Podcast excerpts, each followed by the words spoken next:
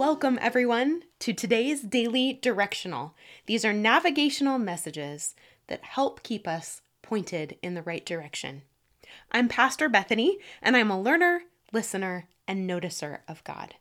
This podcast is a part of the Storytellers Collective. You can find us online at www.storytellerscollective.org.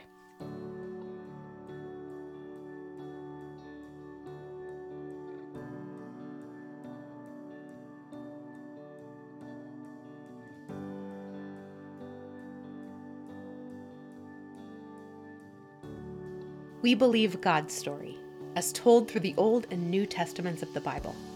We also believe our lives are a story that matters. When we begin to see the very real places where God's story and our stories intersect, we unlock wonder, worship, and a hope that communicates truly good news. Every day, we desire to turn our focus, our faces, our eyes, our hearts toward the God that our souls love. We choose to seek first the kingdom of heaven and believe the promise that our physical and emotional needs will be met by God. Our God is Father, provider, deliverer, friend, advocate, anchor, redeemer, leader, and guide. He graciously walks beside us every step of every day.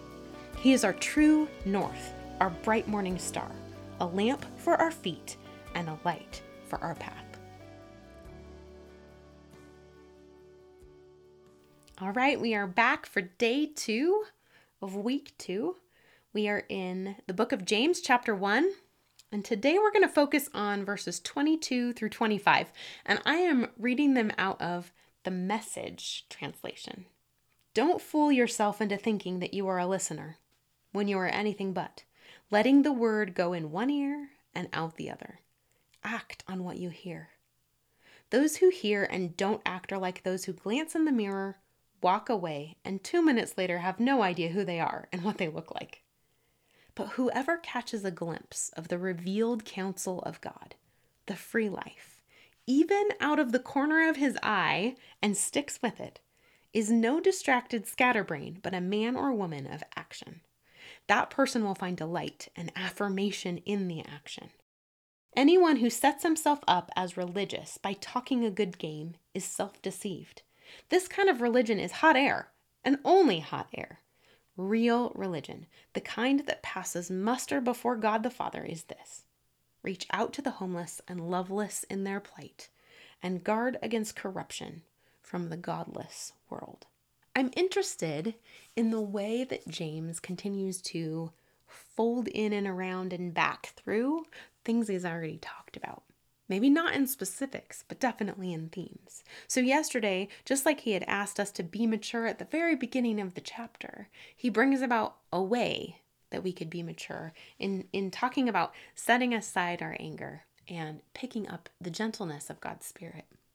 Well, here I see a repetition of the theme of perseverance that we're asked to look into the perfect law, to look into God's Word the perfect way and to persevere there. I just kind of want to remind us that what Jesus says is that the law and the prophets hang on two things to love the Lord your God with all your heart, mind, soul, and strength, and to love your neighbor as yourself. True listening requires integration of our actions and our integrity. God is calling us to a faith that is not simply consumed, or watched from afar or listened to is something interesting, but that doesn't change the way that we live. But really, we're called to a faith that's integrated fully into our lives. This is the way of spiritual maturity. That goal James is pointing us toward. We listen, yes, and then our listening moves us to action. And we serve because Jesus serves us. We love because Jesus loves us. We extend grace and mercy and forgiveness because Jesus extends those things to us too. Actionable faith is called for, not to save us, but to transform us into the men and women, brothers and sisters, servants and friends that God intends for us to be. Faith in action is where the translation of God's word and modeling meet a very tangible witness for those we encounter. Hopefully, others will indeed know that we are Christians by our love, like the old hymn says. Or it's like St. Francis of Assisi's famous line where he says, Preach the gospel at all times, and if necessary, use words. So let's dip for just a second into the next couple of verses that say, Those who consider themselves religious and yet do not keep a tight rein on their tongues deceive themselves, and their religion is worthless. Religion that God our Father accepts as pure and faultless is this to look after orphans and widows in their distress, and to keep oneself from being polluted by the world. Our faith is supposed to change our lives, the very fabric of them. It's to change ourselves. We are to be transformed into people of integrity, careful with our words, and we are to serve others. It's really simply that second half of what Jesus says is the most important love God and then love your neighbors. I think the whole line that says, look after widows and orphans in their distress, is something that's bothered me for a long time. It's why I actually read in the beginning this out of the message translation. Eugene Peterson says it like this, just to remind us reach out to the homeless and the loveless in their plight. James says, look after widows and orphans in their distress.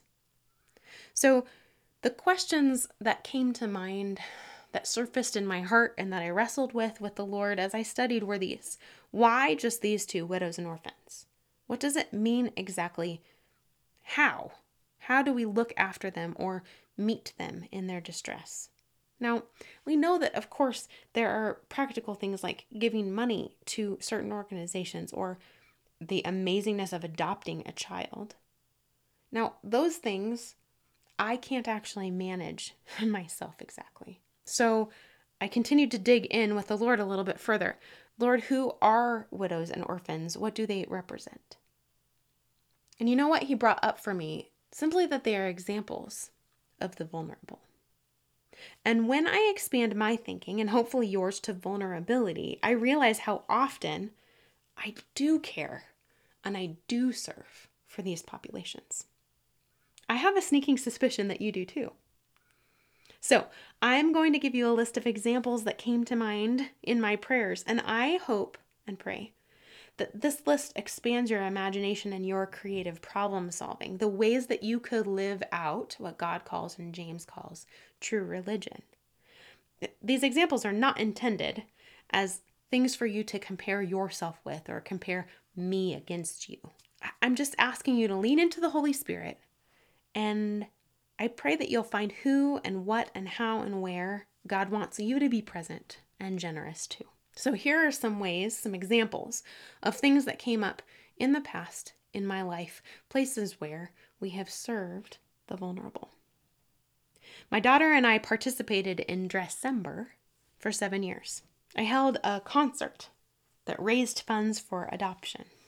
Miraculously, lots of funds. I consistently pray for friends who foster and adopt. I've supported those who foster and adopt through giving, through food and listening, and I've even given what little kinds of respite I can without having more professional or purposeful training. I spend my days, these days, visiting the isolated and the lonely, the sick and the hurting, the needy, and sometimes neglected. I listen, and I give generously of my time, my energy, my love, my presence. I pray for them and with them.